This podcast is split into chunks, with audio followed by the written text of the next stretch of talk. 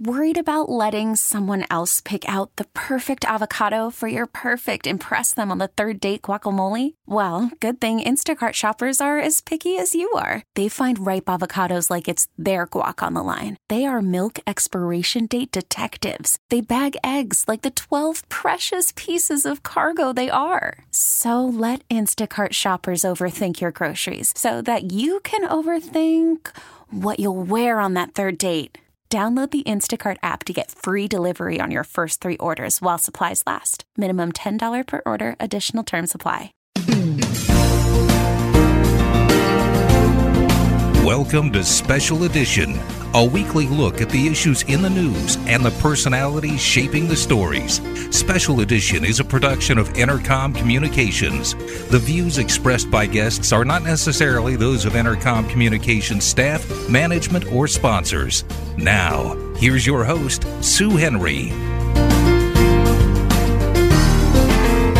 On today's program, we'll learn about the Revolutionary War veterans buried in Wilkes-Barre's historic Hollenback Cemetery. We'll sit down with the Luzerne County manager to get a picture of the budget that's under consideration. And we'll hear about singer Glen Campbell's very public struggle with Alzheimer's disease from his widow, Kim. Some of the early residents of the city of Wilkes-Barre are still together these days, resting in the Hollenback Cemetery next to River Street and Wilkes-Barre General Hospital.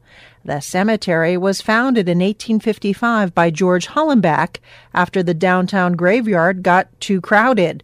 Each year, Wilkes-Barre City Councilman Tony Brooks, who is also on the board of the Hollenback Cemetery Association, gives a fall tour that is usually centered around a certain group or theme.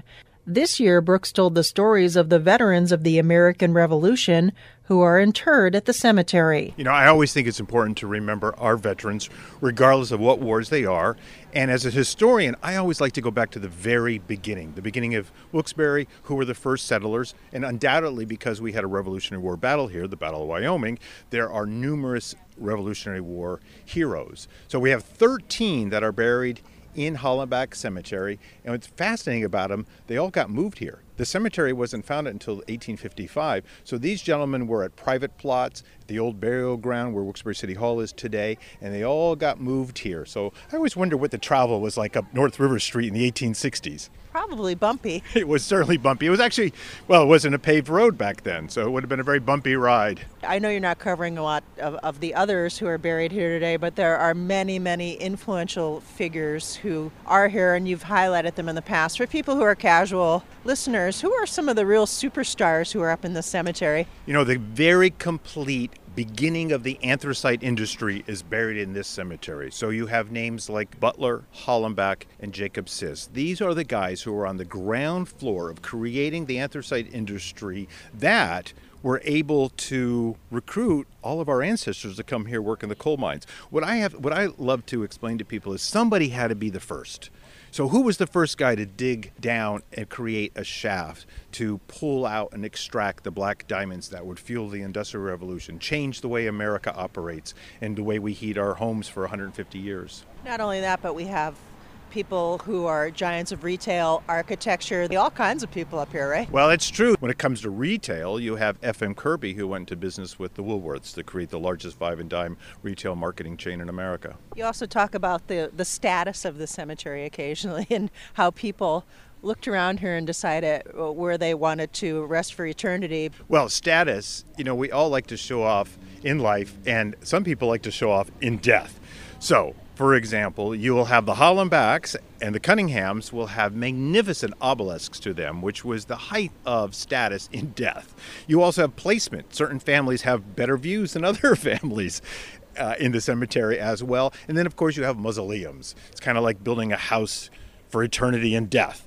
And they're beautiful mausoleums in Hollenback Cemetery. You've traveled the world, and I know when you go around the world, you go to cemeteries, right? I do. You know, there's a name for us called the taphophile.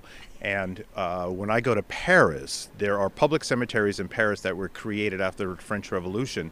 And there are four main cemeteries in Paris, and they're magnificent. And there are tourist attractions that people do go to them. If you go to Rome, people go to the catacombs. There are beautiful cemeteries all over London as well.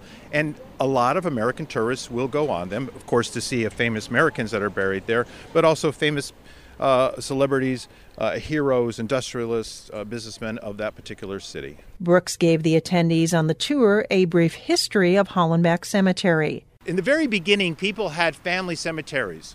So at the end of Ross Street, where the old hazard wire ropes are, was the Ross family cemetery. Hollenback's family cemetery was right across the street where General Hospital is built, and the family kind of just flipped land. They gave land to General Hospital, which should be called Hollenback Hospital, like Nesbitt Hospital is on the west side, because they are really the primary movers and shakers of that hospital when it was founded. But this cemetery, when it was established in 1855, was out in the country, past the northern border of the borough of Wilkes-Barre, that ended at North Street. Wilkes-Barre was at that time just North Street to South Street, Front Street to Back Street. Front Street becomes River Street, Back Street becomes Canal Street, and then later Pennsylvania Avenue. And that little plot was the village of Wilkes-Barre. And the original cemetery was on East Market Street, across from Genetti's at Washington Street, which is where City Hall is today. And I think that might explain politics in Wilkes-Barre, because we're built on top of a cemetery. What happened was people kept dying, and you can't stop people from dying, right? The city actually, or the borough at the time, passed an ordinance saying no more people can be buried in the cemetery. They forgot to tell them that you can't die. So you needed to put them somewhere. And so on the generosity of the Hollenbacks, we moved out here and slowly started, over a 20-year period, extract bodies and reinter them in the city cemetery, which is still owned by the city. They start to move the bodies out into the countryside. And this road was the main road to Pittston. It used to be called the Pittston Plank Road. It was a wooden boardwalk that connected Wilkes-Barre to Pittston. And in the old days, families would come out here to have lunch with their dead relatives. It was a very Victorian thing to do back in the old days, to come out on a Sunday and visit your relatives and have a picnic for them too. And if you really look at it, it is a Victorian city for the dead. It's a magnificent place. All right, so we'll embark on the 13 Revolutionary War veterans that are buried in this cemetery.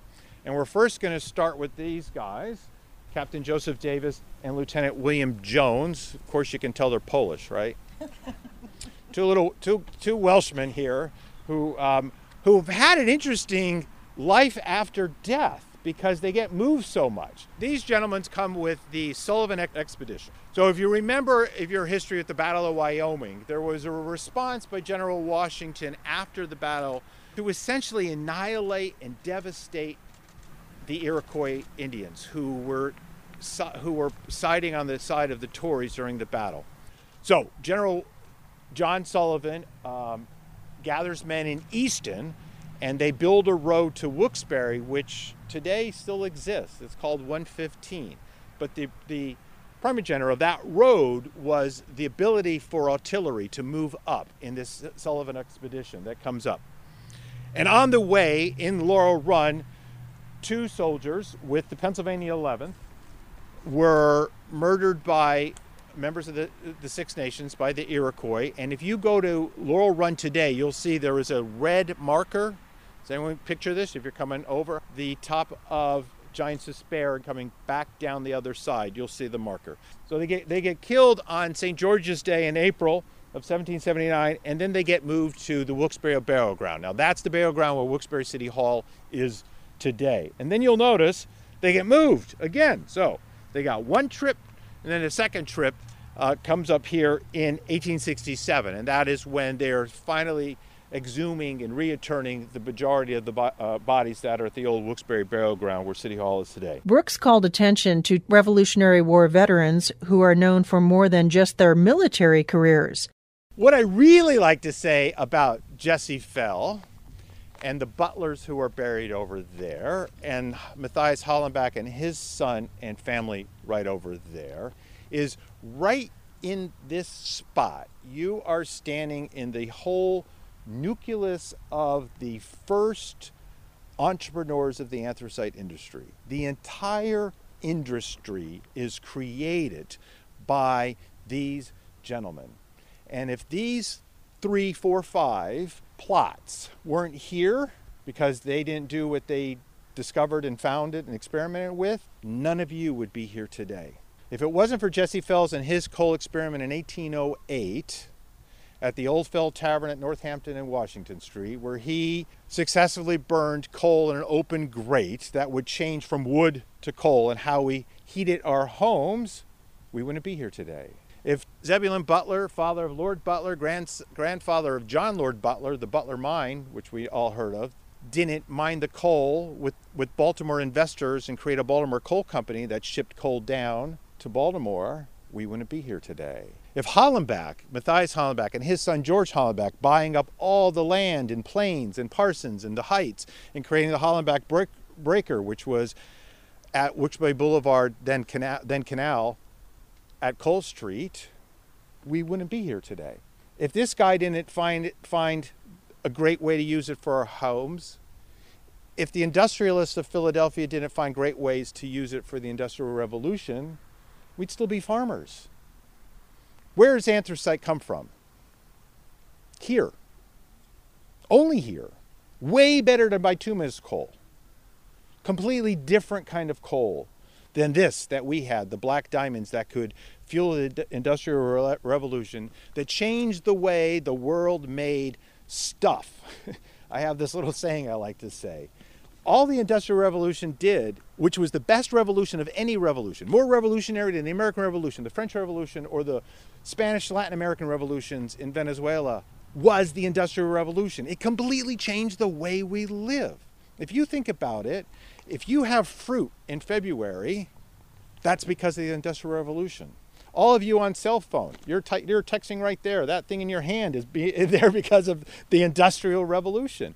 Unbelievable. And it's all these guys here that played a pivotal pioneering role in it that then led to great ships of immigrants coming to the Wyoming Valley for new economic opportunities, which by and large is our great-grandparents, or even our grandparents.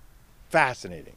But first he had to fight a revolution against King George III with the Bucks County militia to win that revolution to get to the Industrial Revolution. So across here is the Butlers, resting place of both Colonel Zebulon Butler and his son Lord Butler and the wives of Zebulon Butler. He had three wives, and Lord Butler had one wife, Polly Pierce, like in Pierce Street. I always like to take a little joke about the very beginning of nepotism. We all know there's this pervasive entity that evolves politics in Wilkes-Barre and the Wyoming Valley. And the first known case of nepotism is when Zebulon Butler appointed his son as the quartermaster of Fort Wilkes-Barre. We've been doing it ever since, particularly on school boards.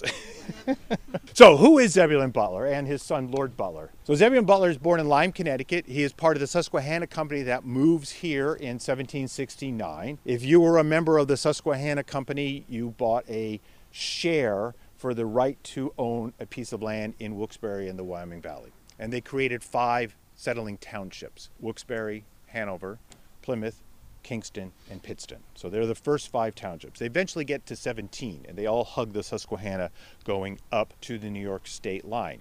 And this entity becomes what we call in history Westmoreland County. And it's a Connecticut county, because that's who the settlers are.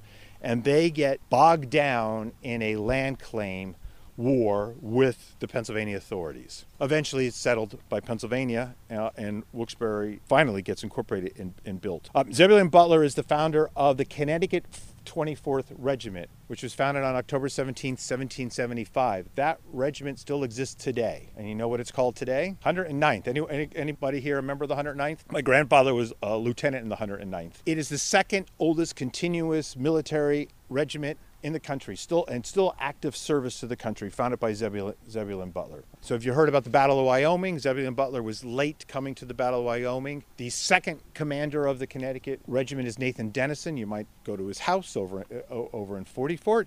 And the third commander of the 24th Connecticut, which now becomes a militia for Luzerne County, is Matthias Hollenback. They fight in the Battle of Wyoming. Lord Butler is a young boy at the time as well. It's interesting, Lord Butler's son is right behind you, John Lord Butler, and he becomes the 9th commander of the 109th. Cemetery namesakes George and Matthias Hollenback had a colorful history, as explained by Brooks.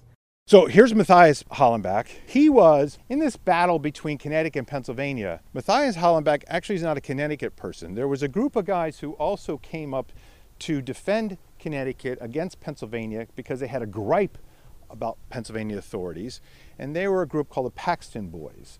And Matthias Hollenback comes up with Captain Lazarus Stewart to get away from Pennsylvanians and to take ownership of really Hanover Township and to bolster the Connecticut claim. And Matthias Hollenback was one of those gentlemen coming up from Lancaster, Lebanon County today. If you go down to Paxton Township, you'll see it on Route 81. Matthias Hollenback ends up being an ensign in an independent Connecticut company. There's the 24th Regiment, and then there's these Wyoming independent companies that are also formed during the Battle of Wyoming. He also goes off with the Continental troops and serves in the Battle of Trenton and Princeton and Brandywine as well. Rushes home when they get word that the Indians and Tories in upstate New York are to come down the Susquehanna to the Battle of Wyoming. Survives the Battle of Wyoming. Understandably, you read in the history books that he takes his clothes off. They're shooting at him as he's swimming nakedly across the Susquehanna River.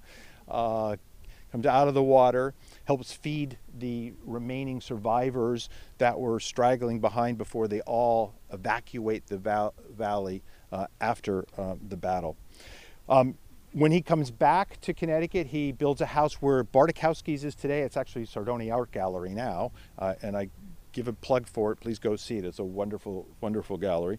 He builds a house there and starts a mercantile store line of stores that hug the Susquehanna River going all the way up to the New York border. So he's kind of like the Al Boscovs of his day a long time ago.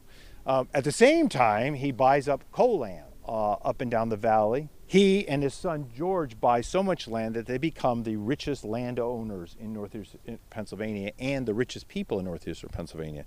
So much so that he is the richest man when he dies in 1829 and leaves his inheritance to his son George Matson Hollenback. This is, I always love this. This middle name of his, Matson, is son of Matthias. I also like to say in death, men like to show off, right?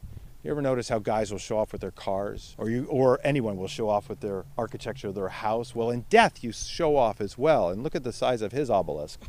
A big statement you're making in death. And you'll notice they are kind of competing with one another, too.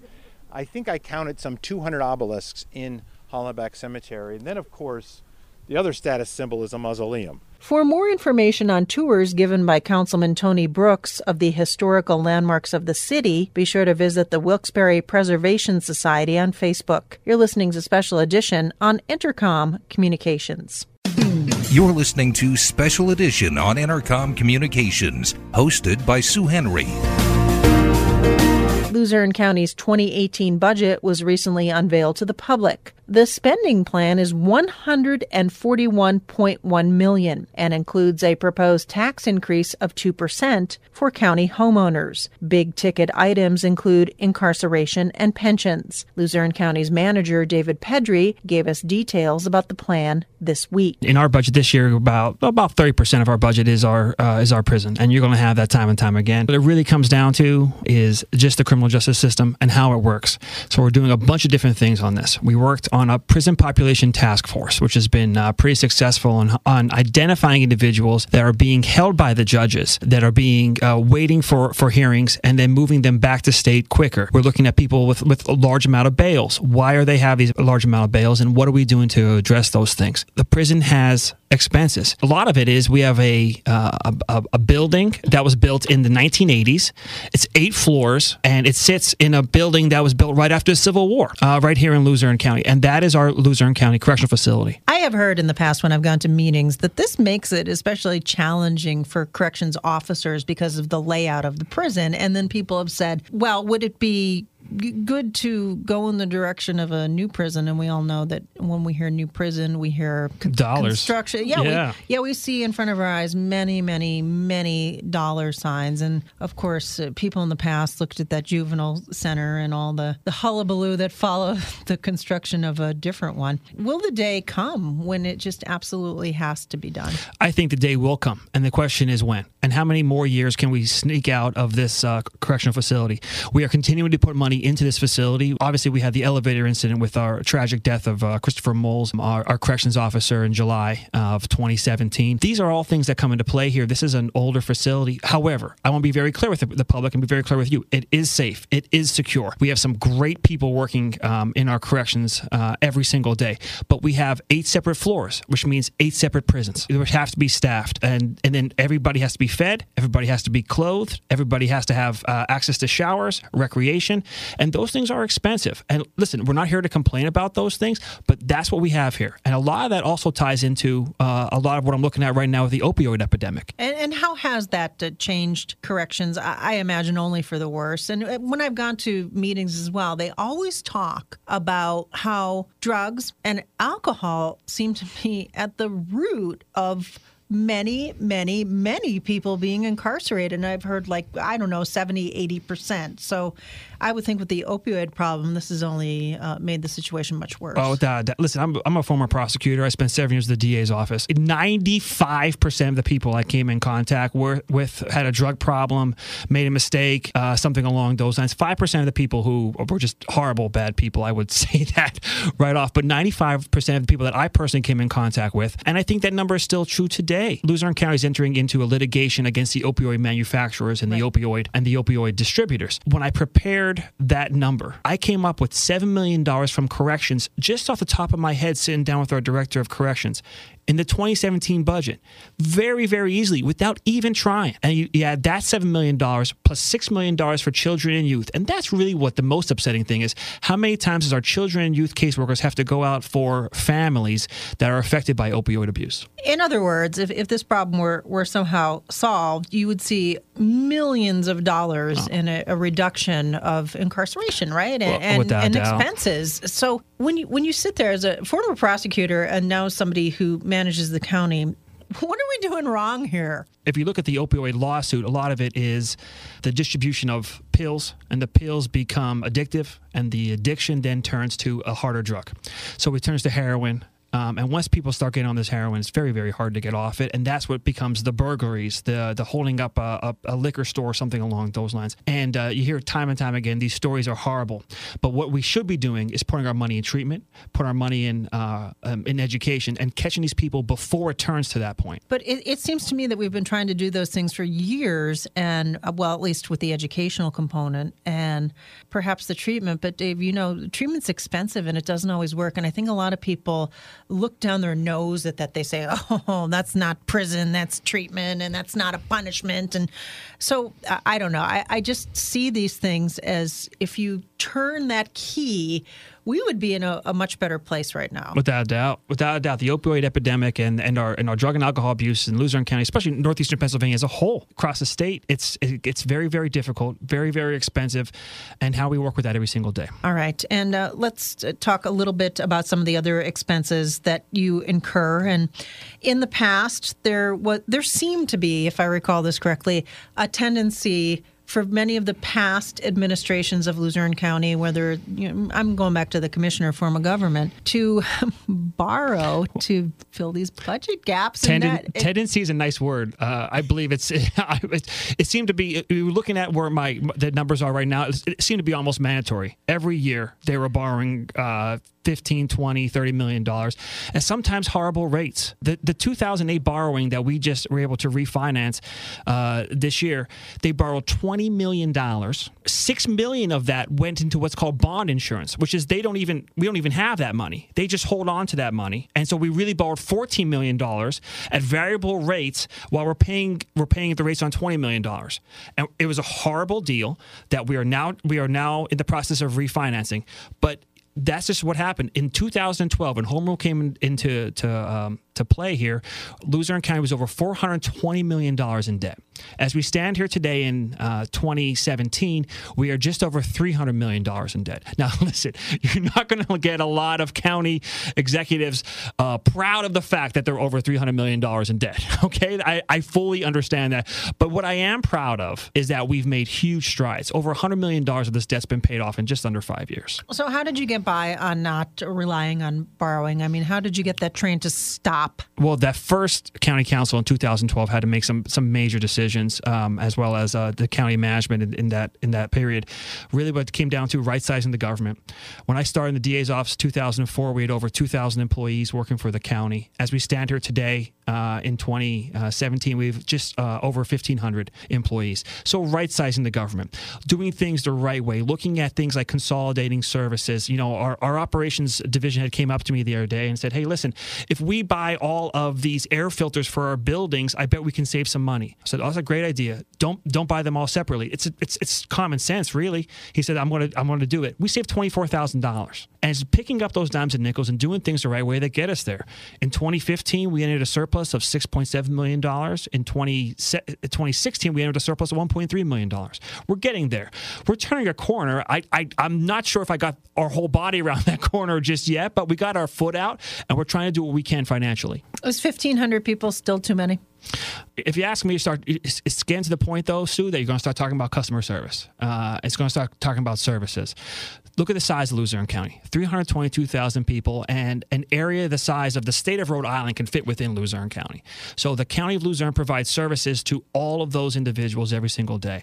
So 1,500 people, listen, it sounds like a large number, but when you look at the size and what we do every single day in the county, you started talking about what are we doing for customer service, and that's a major issue with me. Yeah, and I'd like you to talk about some of the individuals who work in Luzerne County. Everybody has this impression in their mind that they're living high off the hog and they're a bunch of fat cats and so on and so forth. But I was there the other day and I heard some salaries that are not extraordinary, and I believe some of them may even be listed in a story in the paper today that you have people who are making in the the mid-20s sure. over there, right? Yeah, I mean, absolutely. A lot of people are not getting rich at those jobs. The county, and I was listening on my way over here.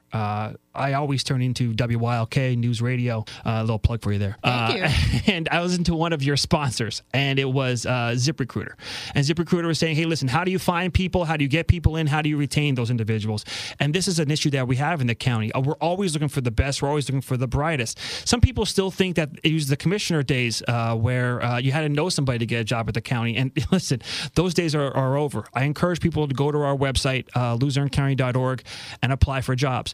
But some of these jobs, they're not high-paying jobs. We just hired 5 deputy sheriffs at $28,000 each a year. Now, those are 5 highly trained, very important individuals. Those individuals serve our papers, protect us here at the courthouse, provide prisoner transport, a slew of duties the sheriff does every single day. And $28,000 would be their salary. There's not a ton of county employees making 6 figures. I mean, I think off the top of my head, a very, very small number. Our division heads make less than 6 figures. The county worker is there because they want to be there. What I have to tell each of our orientation classes is that they're there because they want to do good. They want to do something that's right for their community. And it's definitely not the salaries that draw people into Luzerne County. But I think it's I'd like to think it's the environment that keeps them there. Every time you announce a budget, David, the people are always waiting to know what their tax increase will be. They never hear about a tax decrease. Does that ever happen anywhere in the country? Well, I'll tell you what. In 2029, the county looks to be out of debt in 2029, and I said I'd love to be the county manager then, because man, that's going to be a good day. So, do you think in that the future, and it's so far away, the day would ever come where you say, "Yep, your taxes will go down 2% this year"? Listen, 2020. Listen, and the county's funding for our debt service. So this is all borrowings that have been done and by the commissioners in the past. It's 20% of our budget. $26 million a year. 20 cents on every dollar goes out to their debt service every year. Well, and again, once that stops, you would think there would be some relief for the marvelous taxpayer. Now, when you announced this budget the other day, you told the people the news that they might see an increase, right? Sure.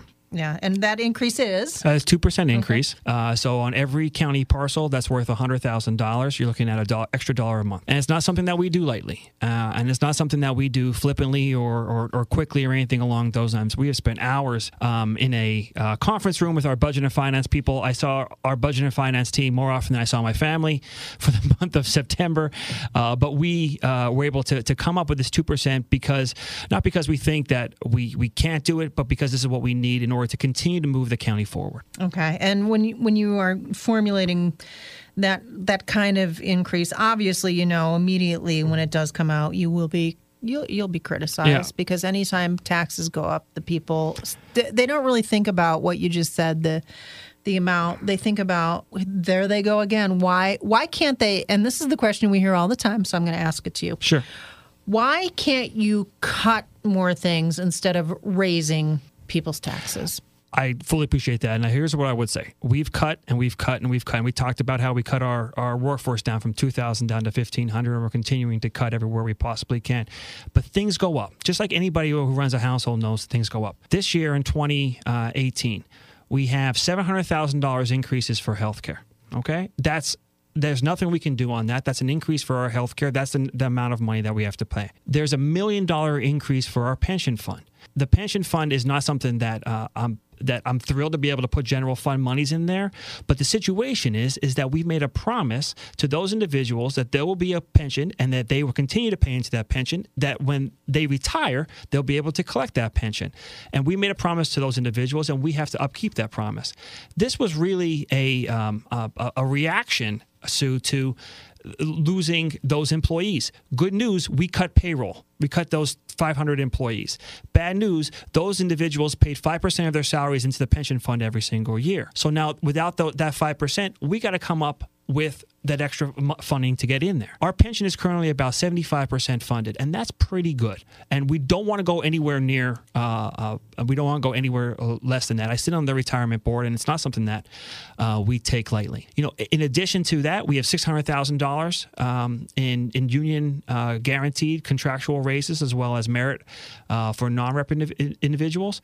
So I'm at 2.3, and I didn't even do anything yet. Well, I see your issue here, and I see your trouble. Now, you have these contractually obligated raises for employees, and then I saw some of the boo birds come out for merit raise increases. Sure. And what is the methodology on the evaluation for employees for merit raises, and what is the range of raises? Well, we're looking at a maximum of 3% for any non-rep individual, and it would be a total in the budget of 2018 of $163,000 total. So you're looking at a complete budget of just over $140 million. We're talking about, for non-rep individuals, $163,000. Now listen, here's what comes down to the evaluations of the merit.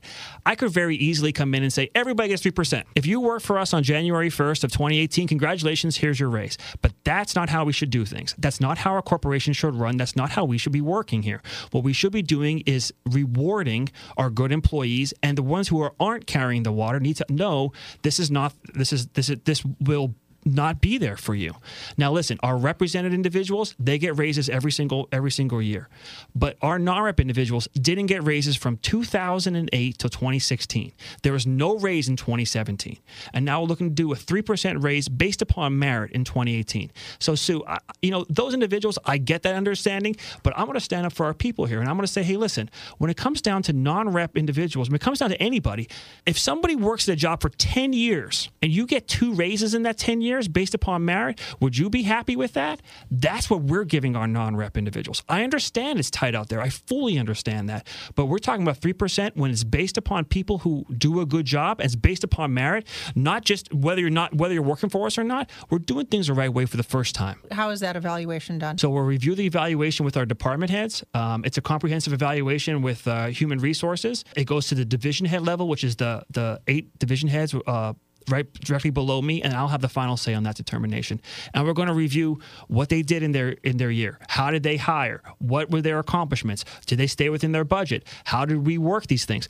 All those things come into play. We got to run this thing like a corporation to a certain extent. People say governments should be run like a business, and you know what? I disagree with a lot of that statement, but there are certain things that have to be done. We have to look at every single contract, and we have to support our individuals, and we have to do specific job evaluations. It can't just be go along, get along. Luzerne County Manager David Pedry recently discussed the proposed budget for 2018. County Council will have the final say on the matter in December. There is a budget work session after the council meeting on Tuesday, October 24th, which starts at 6 in the Luzerne County Courthouse, and a hearing on Monday, October 30th in the Hazel Township Municipal Building at 6 p.m. You are listening to Special Edition on Entercom Communications. You're listening to Special Edition on Entercom Communications, hosted by Sue Henry. Country music icon Glen Campbell didn't disappear from the public eye after doctors diagnosed him with Alzheimer's disease in 2011. The entertainer continued to perform and even allowed a documentary about his life called All Be Me to be created. Campbell died earlier this year, and his widow Kim has decided to share her experiences as a caregiver. Her blog is careliving.org. She spoke to a forum in Scranton this week and shared her insights with us. It affects so many millions of people, so many families. It's such a devastating diagnosis, and it's a difficult disease to navigate. It lasts for so many years, takes such a toll on the family, so I'm just honored to be able to be a part of the Alzheimer's community and to help in any way I can. Yeah, and your husband, Glen Campbell, was in the public spotlight, and when you got a spotlight on you, sometimes it's hard to hide, right? Right, and that was really never his goal. He's always been really open and honest about his life and the different challenges he's faced, and, you know, he struggled with alcoholism back in the early 80s, and with God's help, he overcame that and was, you know, I think an example to a lot of people. And now to be faced with Alzheimer's and to do what he did, inviting, you know, filmmakers to come along and actually share his journey with millions of people. I'm just so proud of him for, you know, raising awareness and helping caregivers know they're not alone, families know they're not alone, and bringing the disease out of the shadows and helping destigmatize it. When this was happening to Glen, who knew first, Kim, that something was afoot? Was it you? Was it Glen? Was it somebody else in the family? Was it the physician? I think Glen knew something was wrong. He wasn't feeling right. You know, a lot of times people early on become depressed or have some anxiety, and they don't know why. So we were dealing with that. And then, I noticed it, but as people age, there are certainly, you know, normal memory lapses that we all experience, and it's hard to know if there's something going on or if it's just the normal aging process. In retrospect, you can look back, and we could all see now that those memory lapses were part of this disease. When you actually received a physician's diagnosis of Alzheimer's, what was that like for you as a couple? Because obviously you feel for the other individual in a partnership, but then I would imagine you think to yourself, wow, this is also going to be life-changing for me as well. Yeah, when we got the diagnosis, the doctor told us, we were sitting there together, and as his wife, I didn't want to let on that it scared me, you know, for his sake. So I just sat there quietly and listened, and so did he. He really took it with a lot of grace. I, inside, was panicked. I really didn't know much about Alzheimer's at all, but I had a million questions, and I had to begin the process of educating myself about the disease. And the more I learned, the more frightened I became. You have to accept it, because there's no way to slow the disease or stop it at this point. And I think that your story and Glen's story illustrates beautifully one thing that is a truth, and that is that even after a diagnosis like this, which, you know, is it's difficult to hear, that life can go on. You don't have to stop your life right there. And you and Glen certainly kept moving forward, and he continued to perform and put out beautiful music works even in the aftermath of this. So it doesn't have to be the end. It just has to be, I suppose, a very definitive change. Yeah, you're absolutely right. In the early, middle stages, you can still function and live a fulfilling life. You just gradually need to keep garnering more support around yourself to compensate for your weaknesses, but to support your strengths. And, you know, that's the gift, I guess, if there is a gift in Alzheimer's, is that you know you have a long journey and you can prepare for it as you go. And that's what we did. We embraced each other and had those beautiful years together to cherish. And even going into the late stages, we still learn to appreciate each other and you know, you start learning to live in the moment, not focused on the past, not focused on the future, but just to cherish every moment that you have together as a family. And certainly when you're in the public spotlight, you know, people look to you, and certainly in the case of Glen, I mean, here's somebody that across many, many generations, you know, people feel like they have a little part of Glen Campbell, because the songs that he did, while big radio hits, seem so intimate to people. You know, there are certain songs of his that, you know, you really feel his emotions in them, and, you know, the back catalog, like, you know, Wichita Lineman and Gentle on My Mind, and then that song Ghost on the Canvas, which I think is so moving. How did that help people reach back out to him and show their love and admiration, and maybe share with you, Kim, that, listen, maybe their wife or their husband was in a similar situation and they were able to reach back, so to speak, as he had reached them so many times? Well, the doctors told us that continuing to do music was really healthy for Glen's brain. And I know they're finding that in research now, that it activates all the different regions of the brain at once and stimulates new neurons and connections. So, you know, people have told us that he inspired them to integrate music more into their therapies. Additionally, you know, songs that were in the film, like I'm Not Gonna Miss You, that Glen and his producer Jillian Raymond co-wrote, was nominated for an Oscar and won a Grammy for Best Country Song. That song especially really resonated with caregivers because it talked about the disease from his perspective. It was like he was saying to me, don't worry about me, I'm not going to miss you. You're the one that's going to have the sadness and the heartbreak and the tears and the struggle, but at least don't worry about me, because I'm going to be fine. So his music continues to inspire. In fact, he's also nominated for a CMA Award on November 8th. I'm going to go to that award show here in Nashville for a duet that he did with Willie Nelson. Ain't It Funny How Time Slips Away? So, I mean, even now, his music is still touching people. And that song was actually recorded right before he recorded I'm Not Going to Miss You. So it's in the middle stages, right at the end of our tour.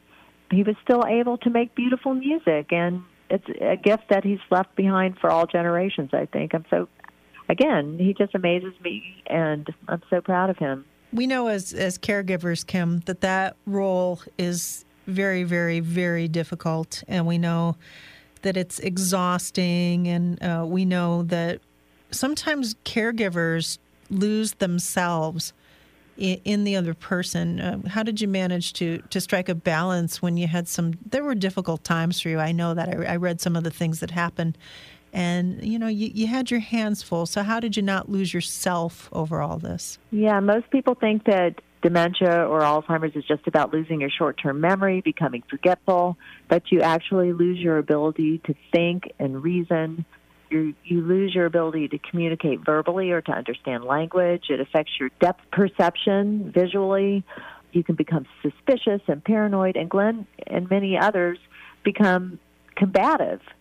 So these are very serious things to deal with for caregivers, and it, emotionally for you as a family member, it's so depressing to see your loved one slipping away like this, and to see them struggle and to change and lose themselves.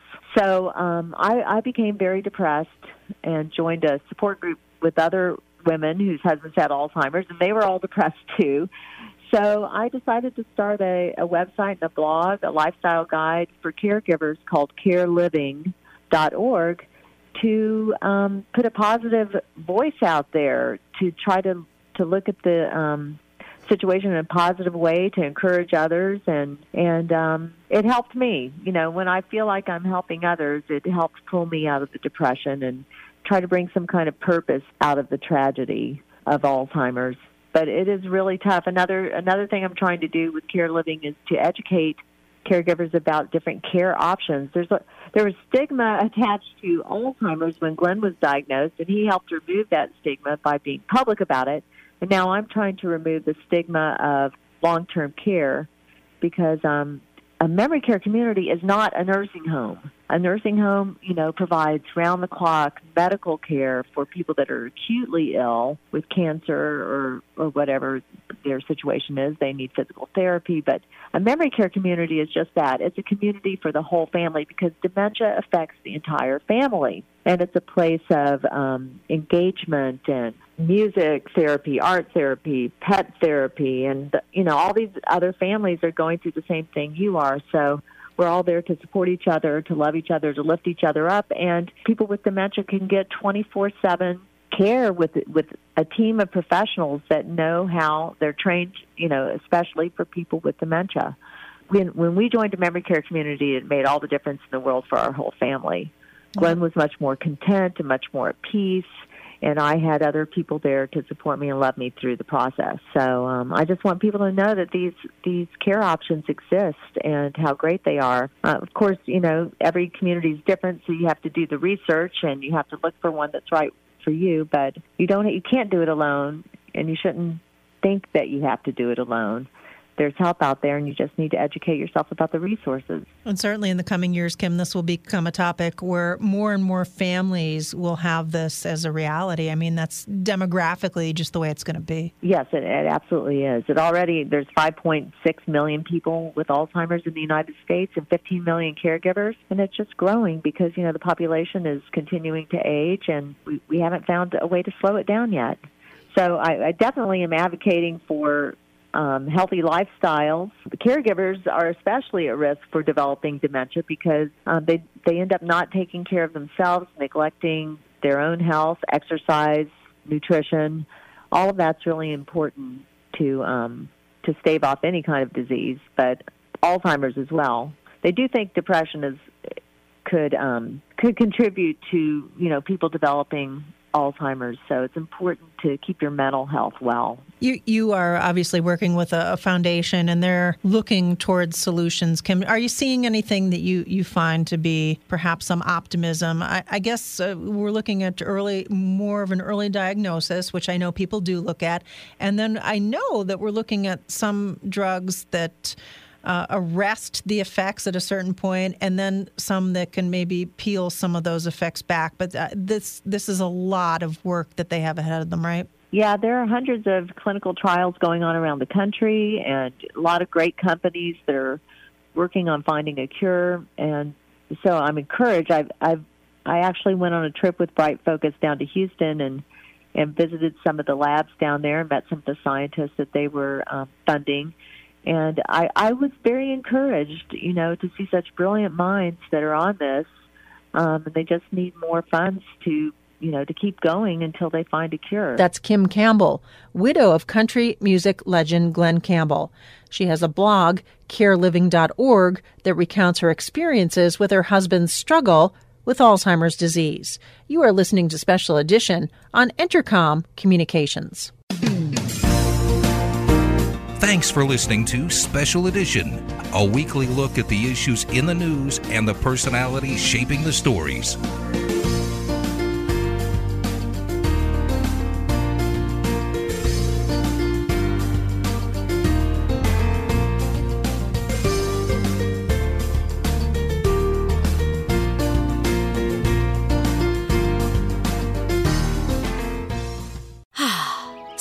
is a time of renewal, so why not refresh your home with a little help from Blinds.com?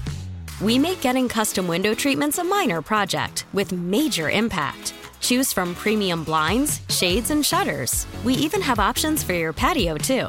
Blinds.com invented a better way to shop for custom window treatments. There's no pushy salespeople in your home or inflated showroom prices. Our design experts can help you find the perfect window treatments on your schedule. We'll even send free samples directly to you.